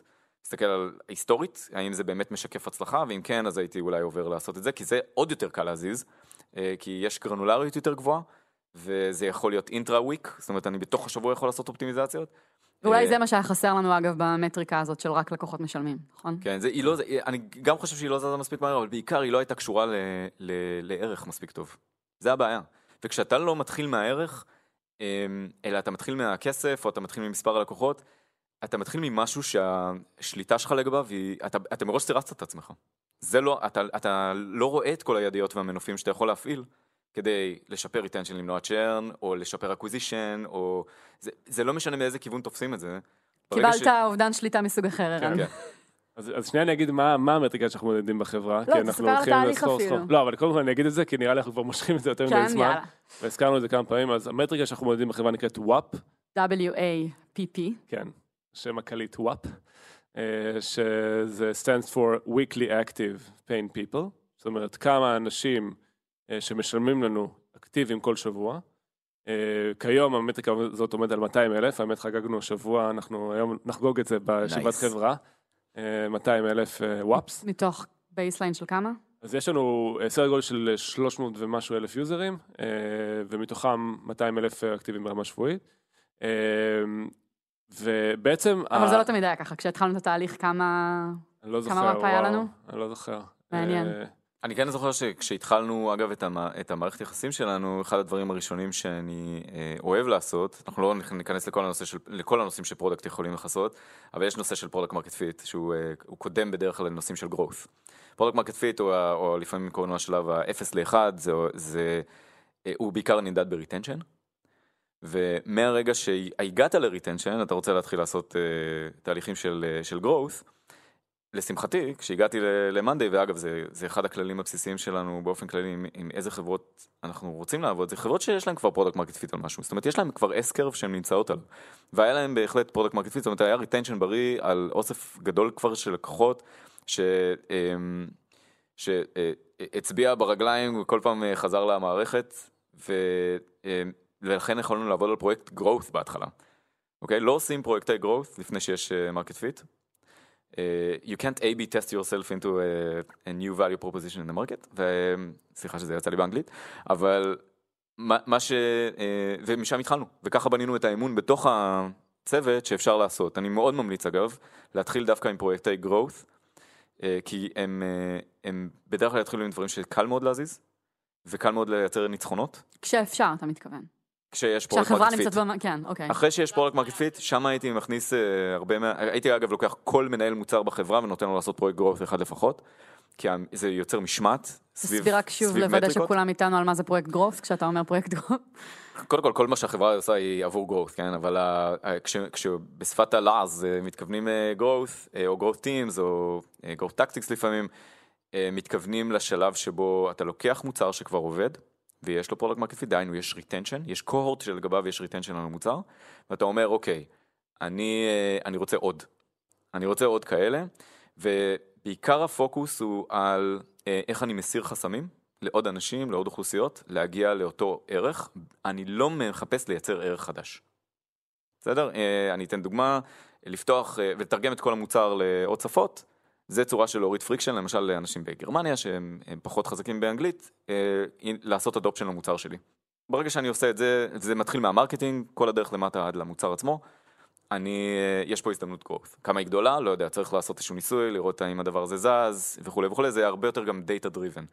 Uh, כדי לסבר את האוזן, צוות growth טוב מגיע לעשרות טסטים בחודש. Uh, במקסימום, אבל זה דורש בנייה של תשתיות טובות, זה uh, לא תמיד מתאפשר בכל uh, ביזנס, ב-B2B זה יותר קשה, אבל עד כמה שאפשר, זה, בין, זה לפתח בנדוויץ להרבה מאוד ניסויים, לא גדולים, שהמטרה שלהם היא, היא, היא להסיר חסמים. בעיקר להסיר חסמים, וזה יכול להיות לתקן, לתקן באגים זה גם להסיר חסמים, להוריד latency זה להוריד חסמים. יש הרבה מאוד מנופים, ידיות ומנופים שאפשר להצביע עליהם כדי לעשות את הפעולות האלה. ובזה התחלנו, התחלנו בעצם ב funnel של ה acquisition, שאגב שם כמעט תמיד מתחילים, כי אה, הוא הכי משמעותי לחברה. ו... רגע, רגע, גיל, אבל אתה מה זה רץ קדימה? כי ערן רק סיפר לנו על ה WAP, על הוואפ שלנו, ועוד לא הבנו למה ואיך הגענו לזה, ו... אז, אז בואו נחזור לא, לשם. אז בוא בוא נחזור לנקודה. הזאת, כן. אז, אז... אני בדרך כלל מה זה טובה בלסגור סוגריים, אבל הפעם אני מודה שנסחפתי גם אני. גיל, גיל טוב בלפתוח אותה. אני טובה לסגור אותם, אבל אה, אבל לא לא- לא לא הפעם. שמתי לב שלא סגרנו את הוואפ. כן, אפשר פשוט להגיד וואפ. אה, סגרנו את הוואפ. לא, סגרנו את זה, אני רק אולי אספר על התהליך התהליך, שלנו. כן. כן, אז אני לא אספר, כאילו, א', עשינו את וגם זה. אגב, למה, בוא שנייה ניכנס לדיטלס, למה דווקא לקוחות אה, שמשתמשים באופן שבועי, למה לא חודשי, למה לא אני אספר את יומי, כל השיקולים שלנו. ורק כדי לחבר את כל, פעם, את כל מי שמאזין והוא נגיד יזם, אז זה שאלות שגם משקיעים שואלים אותנו, כן? כשפגשנו משקיעים חדשים בסיבוב, זה לא שכשאמרנו להם וואפ, הם כולם מחאו לנו כפיים, הם ישר שאלו, אה, וחלקם היו מעולים וטובים ופוגשים הרבה חברות SaaS, ועדיין שאלו, אז רגע, אבל מה, מה המדד היומי, ולמה זה לא מעניין אתכם? אז בואו ככה שנייה תכניס אותנו לרציונל של כן. מה זה וואפ ולמה. אז אה, תראה, זה היה כזה תהליך של חשיבה שעשינו, ועלו עוד מטריקות אחרות, אני לא אעלה עכשיו במטריקות אחרות, אבל אני אספר למה בחרנו דווקא את זאת. אז uh, היו כמה שיקולים. דבר ראשון, רצינו לבחור מטריקה, כמו שגיל אמר, שהיא מספר אבסולוטי עולה. זאת אומרת, לא אחוזים. זאת אומרת, לא, לא, נגיד, יכלנו למדוד באותה מידה, אם רצינו למדוד כמה שמשתמשים בתוכנה, יכלנו למדוד כמה אחוזים מתוך היוזרים שלנו אקטיביים כל שבוע, והיה יוצא לנו נגיד 80 אחוז. אבל זה מטריקה מבאסת, היינו באים ללוח, כל יום היום היינו רואים 80 אחוז. אולי מישהו פעם אחת היה מזיז את זה ל-82, אבל זה גרוע. זה כאילו, זה מטריקה לא טובה, נגיד אחוזים. כי לא רצינו- מאפשרת לחגוג הצלחות קטנות כי זה ביום-יום. מתקדם כן. לאט, זה תקוע הרבה מאוד זמן. לא רק זה, אגב, יחסים, ratios, אחוזים זה סוג של, של, של משהו מעל משהו, הוא לא טוב בגלל שיכול מאוד להיות מצב שבו האחוזים האלה יורדים והעסק מצליח טוב. יותר, וזה כן. טוב. אם נגיד היינו מביאים אחוזים, היינו יכולים להוריד את כל היוזרים שלנו לאחד, שהוא גם היה משתמש, היינו על 100 אחוז, למשל. והחברה הייתה אה, זה עוד. קופסה שחורה כזאת, קצת, כן. כמו שתיארנו קודם. כן. להפריד אגב מפרויקט ספציפי ב growth שיכול להיות בוא נשפר את ה funnel של ה acquisition ושם כן יש לי מטרה נקודתית לשפר אה, אח- אחוזים אבל כי הוכחתי שהדבר הזה יעלה לי מטריקה נומינלית זאת אומרת משהו שהוא ערך אמיתי שעולה. Up כן. and to the right. אז, אז, אז זה דבר ראשון, רצינו לבדוק שזה, לא, שזה מספר אבסולוטי ולא אחוזים, ולא משהו שהוא נשאר קבוע בזמן. דבר שני, רצינו לראות שזה עולה מהר. זאת אומרת, וראינו, אתה יודע, זה בני אדם, עשינו, הסתכלנו על data, זה עולה מאוד מהר, זה ברמה היומית משתנה כל הזמן.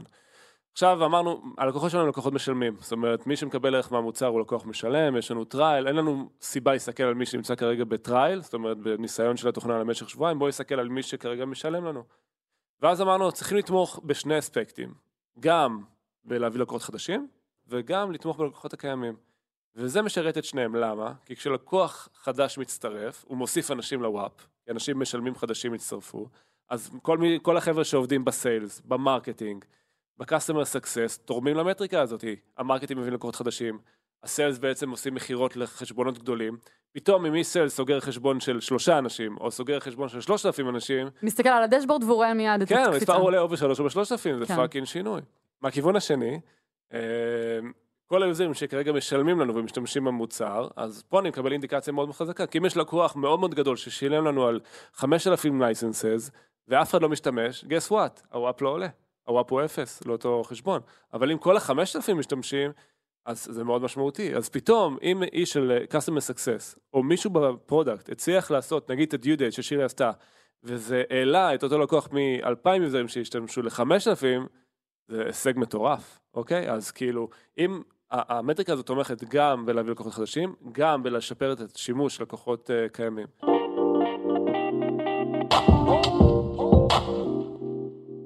Uh, ועכשיו אני רק לסגור את הפינה האחרונה, לוויקלי.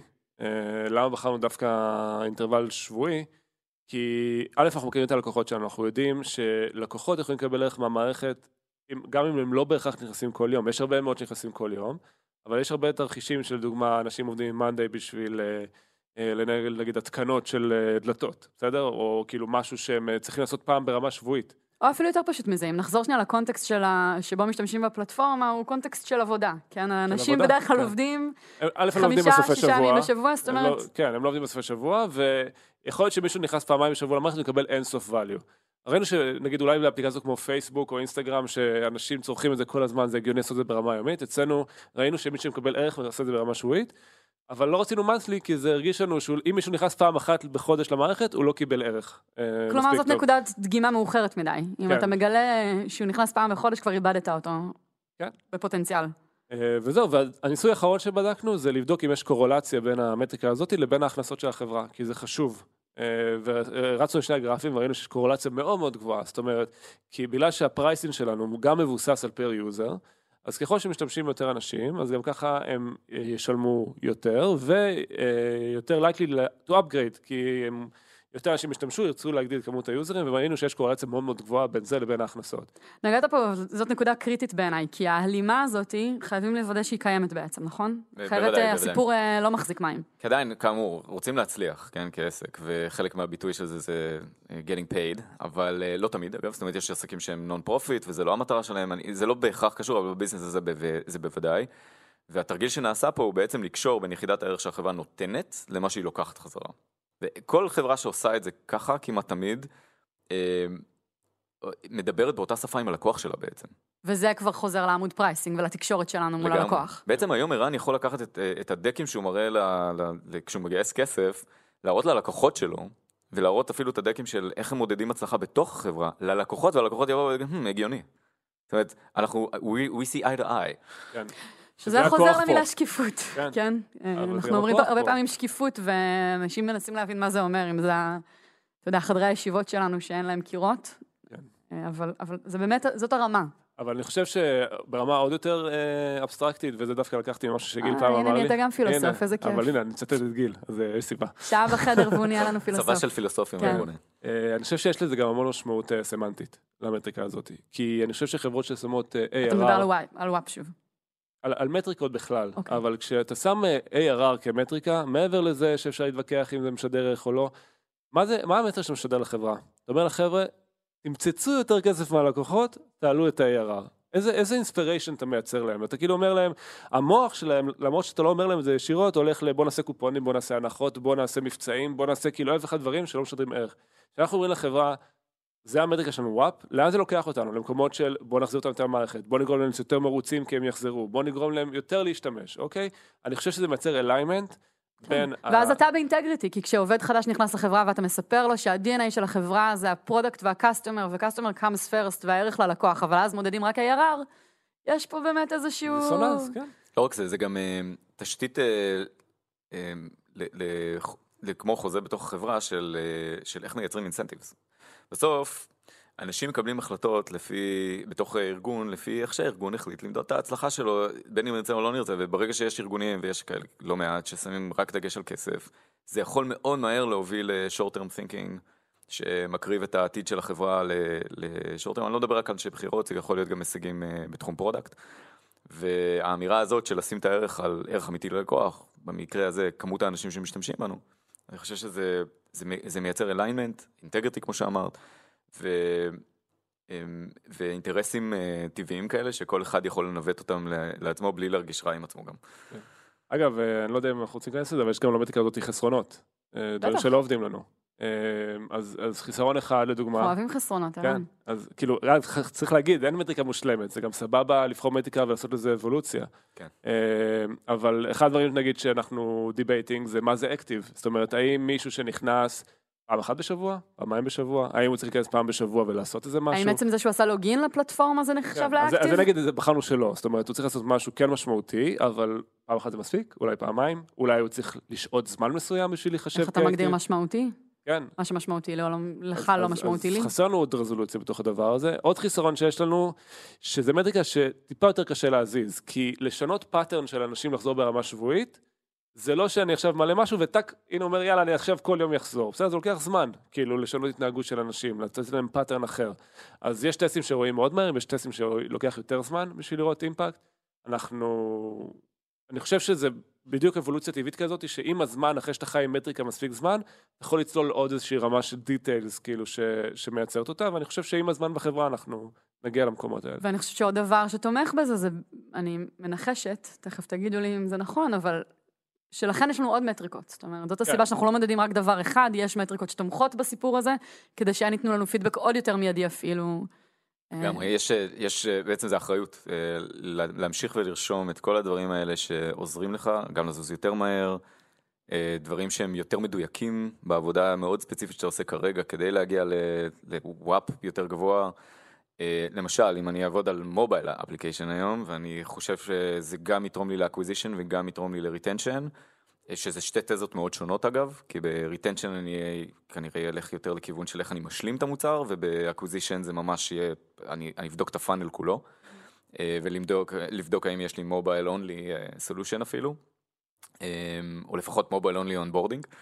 ואני אבחר לעצמי תת מטריקה של אה, WAP, מכל ה WAP אני אבחר mobile WAP, M-WAP נניח, ואז מתחת לדבר הזה אני אפילו אבוא ואני אגיד M-WAP על אנדרואיד, כי רק שם אני הולך ואני עושה את זה, ואני אגדיר את כל ההצלחה כשוק, כפונקציה של שוק האנדרואיד כולה.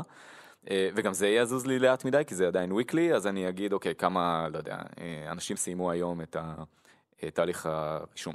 זאת אומרת, יכול להיות שאני אסתכל על תהליך signups, daily signups, עושים את זה כל הזמן, זאת אומרת, אה, כל task force בוחר כדי איזושהי תת שאני- מטריקה בשביל... אבל, ההיררכיה היא ברורה, כן, כן, זהו. ההיררכיה- צריך להיות רצף לוגי ללמה הדבר הזה אה, הוא הגיוני, וגם אה, עדות בשטח, זאת אומרת צריך להסתכל על הדאטה, ולראות שהדאטה אכן, אה, אה, זאת אומרת ה-correlation הפך להיות causation. זאת אומרת ש-AB טסטים אכן מראים ש, שבאמת כשמשהו עובד טוב, רואים את ה-causality, אה, וגם כשהוא לא עובד טוב.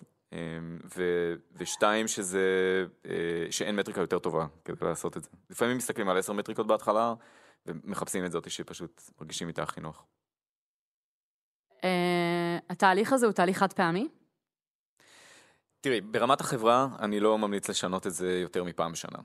בסדר, כמובן אם יש טעויות אז משנים, אבל, אה, אבל כדי לשדר יציבות ובהירות אסטרטגית, אז, אז משחק אחד שאפשר לעשות כל הזמן זה מה זה ההגדרה של active, אפשר לעשות אפילו אה, פעם ברבעון לשדרג את ה... את ה אה, ניואנס הזה, את כן. הניואנס הזה, אבל כאמור, אני, אני ממליץ למצוא דברים שלא צר, שההרגשה היא שלא צריך לשנות. כמובן שכשיש שינויים אסטרטגיים בחברה, יש אה, תובנה לגבי השוק, אתה פתאום רוצה להיכנס ל enterprise, לא יודע מה, ואתה רוצה גם לתת theme השנה.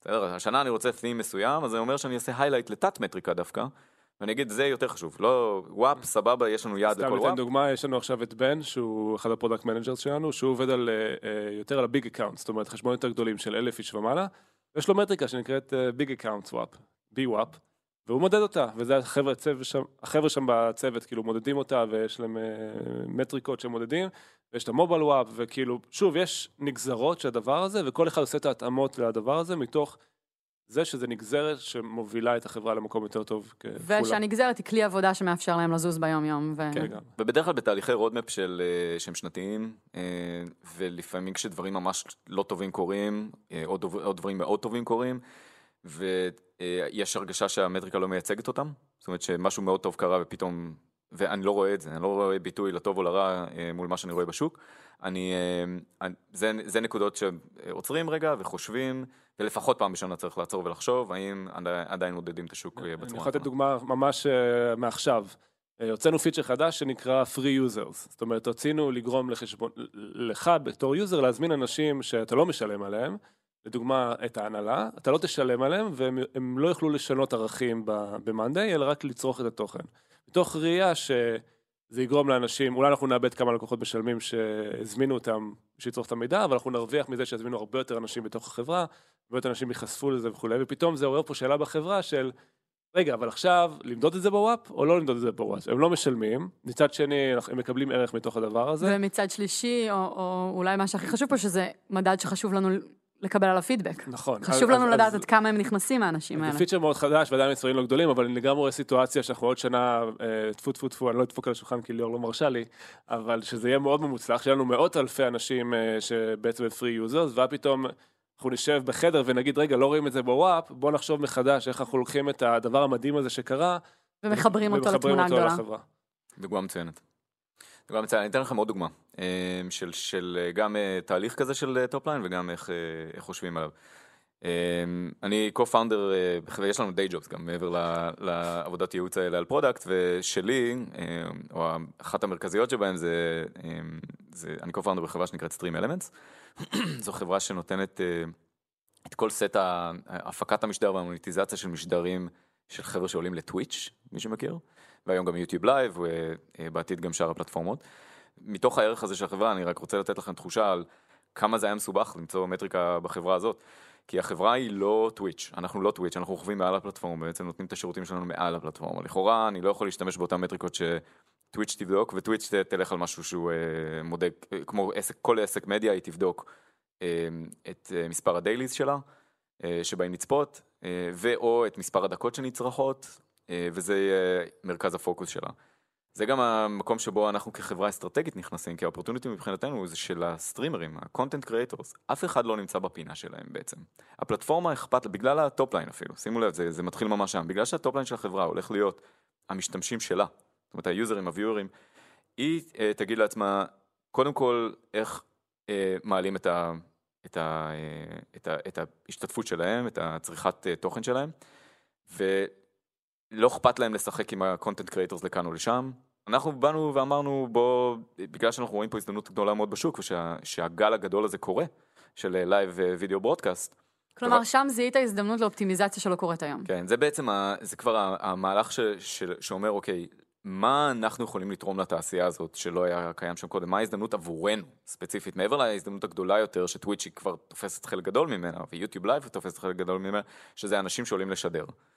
ואז אנחנו מביעים את זה במספרים, זאת אומרת, כשאני מסתכל על השוק הזה, זה, אה, שני הביטויים הכי טובים שאני מכיר, זה שזמן השידור הממוצע הוא אה, חמש וחצי שעות ביום, בסדר? וזה בדרך כלל שישה מתוך שבעה ימים בשבוע, צריך לעלות כדי להצליח בתחום. ושתיים, זה שזמן הצפייה הוא אה, אה, סדר גודל של אה, שעה וחצי, או כמעט שעה וחצי למשתמש. זאת אומרת, יש פה attention business מטורף שקרה מתחת לאף של כולם ואף אחד לא שם לב, והוא הגיע כבר לממדים של אה, עשרות אחוזים של נטפליקס. זאת אומרת, אם אה, לתת איזושהי השוואה. אז זו ההזדמנות. עכשיו, מה ההזדמנות שלנו אבל בפנים? אה, שמים זין על ה-content creators. וקשה להם מאוד לשדר חמש וחצי שעות בלי שרואים אותם. זה אנשים שעושים את זה מהבית, מנסים להרוויח ככה את לחמם, ואין להם לא פלטפורמות מוניטיזציה טובות ולא אה, פלטפורמות אחרות, וזה פשוט נהיה אה, סיוט בשבילם לנהל את זה כמיני מיני ביזנס. אז אנחנו מתייחסים כמו מיני עסק של בן אדם קטן, הרבה פעמים זה גדל, להיות כמה אנשים שמנהלים את הביזנס הזה, אה, כי זה כבר הופך להיות עסק אה, הפקת תוכן. וה, אה, ואז שאלנו את עצמנו, אוקיי, אז איך אנחנו נמדוד את עצמנו? והתפיסה הייתה, בואו נמדוד את עצמנו לפי כמות, ה, כמות המדיה שאנחנו אחראים עליה לכאורה על ההפקה שלה, כן? וזה מהר מאוד, למשל מספר הדקות שנצפות, אבל א', זה אותה מטריקה של טוויץ', זה בעיה. ושתיים, זה לא הלקוח שלנו, הלקוח שלנו הוא בסוף לא המשתמש קצה, אלא, אלא ה-streamer. אז זה הנקודה הראשונה שהפריעה לנו. והנקודה השנייה שהפריעה לנו זה שברגע שנלך על uh, demand side metric, אנחנו מפספסים לחלוטין uh, את העובדה שהחבר'ה האלה לא נשארים למעלה. זאת אומרת, הסתכלנו על מה, מה האבולוציה של uh, יוצר תוכן, הוא, הוא או היא מצליחים שנה וחצי, שנתיים לשרוד שם ב-top וזהו, ואז יש churn. וה-churn הוא גבוה מאוד. אם תחשבו על רשתות סוציאליות ואנשים, הקולות שאתם שומעים שם, תשאלו מי היה ה-loudest voice בטוויטר לפני uh, שלוש שנים, בדרך כלל זה כבר לא זוכרים אותם. זה, זה מאוד קשה לתחזק את הפרסונה הזאת, זה, זה מתיש. Uh, יש הרבה סיבות אחרות ללמה גם הקהל רוצה גיוון. והמשמעות וה, uh, של זה שבעצם uh, כל הזמן יש תחלופה למעלה. אז אם היינו הולכים על זה, מה היה קורה? היינו מכוונים את עצמנו לאלה שמביאים הכי הרבה דקות צפייה מההתחלה. זאת אומרת, הייתי הולך ל-top 100, ה-top 100 כבר תופס, לא יודע, 70 אחוז כנראה מהשוק. או 60% מהשוק, אז למה לא להתמקד רק שם? ו, אה, וה, והסיבה היא שניגשנו לעשות את מה שאנחנו ניגשנו, כי אנחנו יודעים שהתחלופה מתחילה בעצם מאנשים שמתחילים לפני זה, ואנחנו צריכים לתפוס את כל הגל הזה כשהם צעירים יותר, וזה אומר אה, מספרים הרבה יותר גדולים, זה כבר מאות אלפי סטרימרים אה, בחודש, ו, ואז החלטנו להגיד, אוקיי, אנחנו מודדים את כל ההצלחה של החברה, דרך האחוז היחסי של הסטרימרים בשוק שאנחנו מוצאים, ואחוז אומר מספר אבסולוטי, כי השוק יש לו איזשהו מספר ואנחנו כיוונו למספר. בשנה הראשונה כבר שהקמנו את החברה, היה לנו אה, גם את המטריקה, weekly active streamers, דהיינו סטרימרים שעולים ומשדרים לפחות פעם בשבוע, ושמנו גם יעד, והיעד היה, אני לא זוכר, משהו כמו 30 אלף, 35 אלף אה, סטרימרים, אה, שזה היה יעד מאוד שאפתני, אבל, ועברנו אותו. שזה אגב נושא לפרק אחר, כי אנחנו שמים את היעד מול המטריקה. נכון. כן. מצד שני, זה עולם שלם. כן. בזמן האחרון, זה, כמעט תמיד זה נגזרת מהשוק. זאת אומרת, זה, זה אומר כמה מהשוק אני רוצה לעצמי, ואני מתאר את כל השוק במטריקה שלי. זאת אומרת, זה, זה התרגיל השני הלוגי שאתה עושה, ואז קל מאוד לעשות apples to apples באופן יחסי. ו, אה, ו... זה לא פוטר אותך מעוד פרק על כן, לא, יעדים. אין בעיה, אנחנו נעשה עוד פרק על הדבר הזה, אבל השינוי למשל שעשינו בשנה האחרונה, היה להתמקד כן על ה-top 4K streamers. בסדר? למה זה היה חשוב לנו להתמקד על ה-top 4K streamers? כי הם היו אה, אחראים על 80-85% מהצפיות. ובסופו של דבר... כן, זה בחזרה למה שערן תיאר עוד פעם, אם אנחנו שנייה ב-apples to apples, אז ל-big accounts שלנו. נכון. פתאום צריך להתייחס אליהם, כי המסה שהם מביאים היא שונה. בדיוק, אנחנו ספרנו את כולם ביחד, וכולם נצבעו אותו דבר, וזו שגיאה מהותית. גם, גם זה מאוד אה, חטא ל-DNA של החברה, שהיה בצוות של, של streamer success, שהוא אחד הלבבות הפועמים בזה, אם לא ה... והצוות הזה הוא אחראי על לעשות את כל ה-acquisition וה-retention של אה, סטרימרים, והם עובדים הרבה יותר עם הגדולים, כי שם יותר שווה לבלות את הזמן, זה, זה נכון היה לעשות את זה. ו, ולכן אמ, אה, ההתמקדות בחבר'ה האלה כוללת גם תפיסה אסטרטגית נוספת שאומרת, אנחנו חייבים להסתכל גם על כל ה-funnel שלא שייך היום ל-4K האלה, כדי להפוך אותם ל-4K, אמ, גם אם יש ליד טיים עד שהמטריקה תזוז. ו... זה עוזר לנו היום אה, יותר להתמקד, ובאמת החלפנו את המטריקה להסתכל על הדבר הזה, ואנחנו יותר מרוצים ממנו היום. אז הנה דוגמה לאיך אתה עושה ריבלנס בעצם לאינסנטיבס, של למה אתה עושה את מה שאתה עושה, ומייצג יותר טוב את המציאות, אה, וזה קרה שנה אחרי שהתחלנו בערך. כן, ולכן שוב, אז כשאלתי אותך אם, אה, אם עושים את התהליך הזה יותר מפעם אחת, אז אז אולי את התהליך הזה עושים פעם בשנה, אבל את, ה, את הבדיקת דופק הזאת עושים באופן תמידי. כן, כל הזמן, אצלנו, כן. כל הזמן בודק, בודקים אינטגריטי. לראות, כן. uh, זה, כלומר, זה המון משחק של... כלומר, ערן לא יכול להניח את המפתחות וללכת הביתה. לא, אבל תחשבו איזה כוח מטורף זה, שעכשיו כולם פה יודעים את המטריקה הזאת, פועלים לשפר אותה, ואם מישהו מרגיש שהוא לא תורם לה, אז הוא מרים את היד ומבין איזה שינוי כן, צריך לעשות. כן, זה חוזר לפרקי אימפקט שעשינו עם דניאל. לגמרי. אבל זה כוח ניהולי עצום. עצום. כשמתעדפים, אחד הדברים... אה, כוח ש- מוטיבציוני עצום גם, כן. כן. לגמרי, שיקרו, אני מקווה גם, זה שעכשיו שיש צוות PM ים כבר שהוא יותר משניים שלושה, כש... אה, האנשים. ש- כשהתחלנו לעבוד, היום זה עשרה אנשים, זה מדהים. וזה לתת להם להרכיב roadmap. זאת אומרת, במקום שזה ירגיש כמו משהו שמתחיל top down, ה-top היחיד ש- שבעיניי האחריות של היזמים לתת, זה, זה את ה... זה את הקונטקסט השנתי בתוך האסטרטגיה הרב-שנתית. זה לא להגיד, אוקיי, אנחנו חמש שנים, כאן אנחנו רוצים להיות, והשנה אנחנו הולכים uh, in a themes, לחשוב עליהם. זה לא, uh, זה, זה לא יעדים מאוד מאוד ספציפיים, כמו שזה uh, אולי אפילו יעד אחד כן שהוא ספציפי, וכמה יעדים שהם uh, uh, uh, יכ- uh, בשבילך כ-PM לבחור אם אתה רוצה להתמקד בהם או לא, אבל זה בוודאי לא, הנה לוחות הברית, uh, הנה, הנה ההזדמנויות כולן, וזה מה שאנחנו עושים. ו- ובאמת בתהליך האחרון שהחבר'ה עשו פה לקראת 2019, ה-PMים היו שותפים מלאים בתהליך הזה, והם אלה שהביאו הם- לשולחן. הם עשו את זה. הם הובילו אותו. מדהים. כן. זה- שוב, הן הובילו אותו. אה, אבל האמת שעוד דבר אחד שעולה עכשיו ממשהו שציינת, ערן, זה שבאמת, בזכות זה שיש לנו שיטה פתאום, ויש לנו מטריקות, ויש לנו KPIs, ואנחנו מבינים איך אנחנו חושבים על הדבר הזה, הצלחנו לגדול מש, משני, משתי נש, נשות product לצוות של עשרה, שזה משהו שהיינו תקועים עליו תקופה מאוד ארוכה, נכון? תקשיבי, מה- מה שקרה עכשיו בחברה זה שיש לנו כרגע במקביל, נח- היום, עשרה task שרצים על עשרה דברים משוגעים. אז עצם העובדה שה- שעשרה אנשים עכשיו יכולים להיות ב-task force ים ולהוביל את, ה, את הדברים האלה ביום יום בלי, ומהר גם, וזו הנקודה, execution סופר מהיר, בלי שהם צריכים לקבל אישור מאף אחד, והם יודעים שהם מצליחים או לא מצליחים בתוך עצמם, היא תודות לתהליך הזה. אז אנחנו יכולים לדבר עוד הרבה על אה, תהליכים ועל, זאת אומרת, אנחנו באמת נוגעים, זאת אומרת, המטרה היא לא מתוך KPI להגיע לכלל הדברים שצריך לעשות, אבל זה, זה אחד הכלים שהוא הכי משמעותיים שאני מכיר. מאוד מעודד אה, חברות סטארט-אפ שמקשיבות, אני מקווה, להתחיל עם התרגיל הזה מיד אה, בהתחלה. כל מה שדיברנו עליו ותיארנו כאן הוא, הוא רלוונטי גם ליזמים שממש יצאו לדרך עכשיו, שעוד לא גייסו כסף, שעוד אין להם מוצר. כן, אז א' סטרים אלמנטס כדוגמה, היא הייתה חברה שמהיום הראשון שהתחלנו לעבוד ברצינות, אה, לפחות על מוצר, אה, אה, התחלנו לחשוב בצורה הזאת. ואני ממליץ מאוד לכל יזם שחושב על רעיון, להתחיל כבר לחשוב על איך הוא רוצה, או היא רוצה לכמת את ההצלחה. והסיבה שזה מאוד מאוד אה, עוזר גם ליזמים בתחילת דרכם, זה כי אני משתמש באותן מטריקות בדיוק אה, בדקים ל-VCs, ויש משהו שהוא מאוד אה, מוביל את המחשבה של איך אתה חושב על שוק, כשאתה אתה מציג לתזה, אה, למשקיע, שהיא היא כוללת רמת עומק אסטרטגי שבא לידי ביטוי גם בצורה כמותית, של איך אתה מתאר את כל שוק, ואיך אתה מתאר את מה שאתה רוצה לעשות, ואיך אתה נותן את השפה של האימפקט שאתה רוצה להביא, וזה אה, כל כך נדיר במחוזותינו, שאני יכול להבטיח לכם שמי שמוביל את הדיון אצל משקיע, ופותח בלמה זה חשוב, מה ה-opportunity, אבל הנה, הנה כמה מטריקות ש, שיביאו לידי ביטוי את, ה, את ההזדמנות וגם איך אני הולך למדוד הצלחה, אה, זה, זה מסוג הדברים שמאוד פותח את הדיון מול משקיע, כי בסוף כולם, זה לא משנה אם עכשיו אתה משחק את התפקיד של המשקיע או את התפקיד של... כולם רוצים בסוף לדבר על הצלחה. אני חייב. לשים grain of salt על מה שגיל אמר, כי אני מסכים איתו, אבל עם, עם ניואנס. כי יכול להשתמע מזה שהמון המון לחץ סביב לבחור את המטריקה הנכונה. אני חושב שבתור סטאר, סטארט-אפ שמתחיל, אני חושב שזה 80% חשיבות לשים מטריקה, אוקיי? ו-20% הטיוב שלה ולוודא שהיא בדיוק הדבר הנכון. אני חושב שעצם העובדה ששמים איזושהי מטריקה מול העיניים היא, היא הדבר החשוב, שמכווינה את כל החברה. ולא להיכנס למקומות כאלה נורא מלחיצים של האם זה מתחבר אסטרטגית בדיוק, כי זה הולך להשתנות כל כך הרבה פעמים ואתם תבינו את המוצר יותר טוב לאורך הדרך.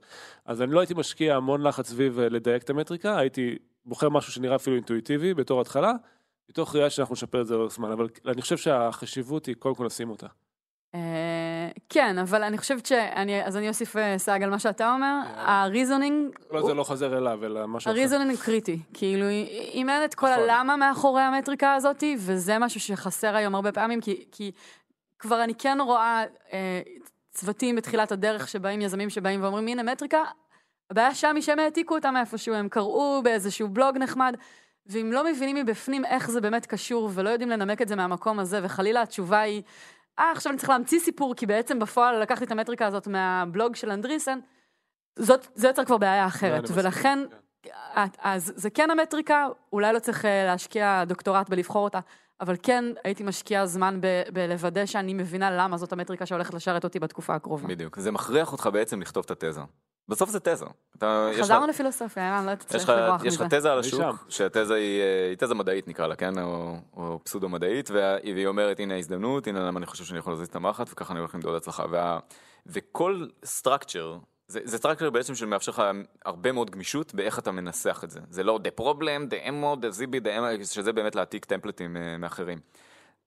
הטמפלטים האלה הם לא, לא יותר מאשר צ'קליסט, אני חושב שמה שחשוב זה לשמור על הרעיון של למה ההזדמנות הזאת היא כל כך אה, גדולה? למה אני חושב שאני יכול להזיז שם דבר אחד? ו- אה, ואיך אני הולך למדוד את ההצלחה? ברגע שאתה שם את הדברים האלה על השולחן, אה, זה עושה משהו לכל הדיון. כל הדיון הופך להיות עם, עם כוונה בפנים, עם, יש המון אינטנשיונליטי, אני לא יודע אם יש מילה כזאת בדיוק בעברית, אבל...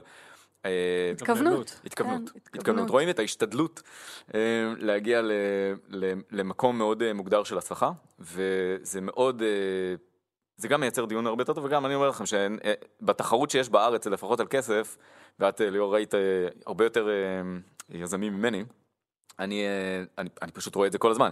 מי שמגיע עם כזאת תזה, בדרך כלל יש לו פור על האחרים. וכשמי שרוצה לנסות לגייס בארצות הברית, שלא ינסה בכלל לגייס בלי שהוא מביא את הדברים האלה, כי בארצות הברית הם כבר כולם עושים את זה, וזה second nature בשבילם. זה, זה לא עניין, כאילו, כאילו לא צריך ללמד אותם את זה. תראה, גיל כבר נתן לנו את הטיפים לסיום בלי ששאלנו. זינמן, אה, מילות סיום משלך? אמ, כן, אני חושב שזה בסדר שחברות לא נולדו ככה, וזה בסדר לעשות שינוי. אנחנו עשינו שינוי לאורך הדרך. לנו מאוד עזר, אה, ושוב, כל אחד שיקח את זה איך שהוא רוצה, אה, דווקא לא להתחיל מלמעלה למטה. זאת אומרת, להתחיל מהאמת היה לנו קשה, להתחיל מלמטה. זאת אומרת, אני הייתי ממליץ להתחיל עם איזשהו צוות, להתחיל להתרגל לעבוד עם KPIs במקום עם משימות, ואחרי שאנחנו מייצרים איזשהו קצב שם וזה עובד, להרחיב את זה לעוד צוותים, ואחר כך למנות את המטריקה הגדולה של החברה.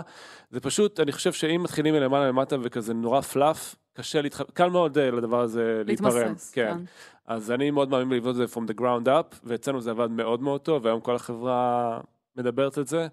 אה, זה פשוט, אה, יש לזה אחיזה במציאות הרבה יותר חזקה. וואו, גיל, תודה שאירחתם אותי. עשינו את זה. תודה, ערן. תודה ליאור. תודה שהאזנתם. startup for startup for startup. Oh, oh.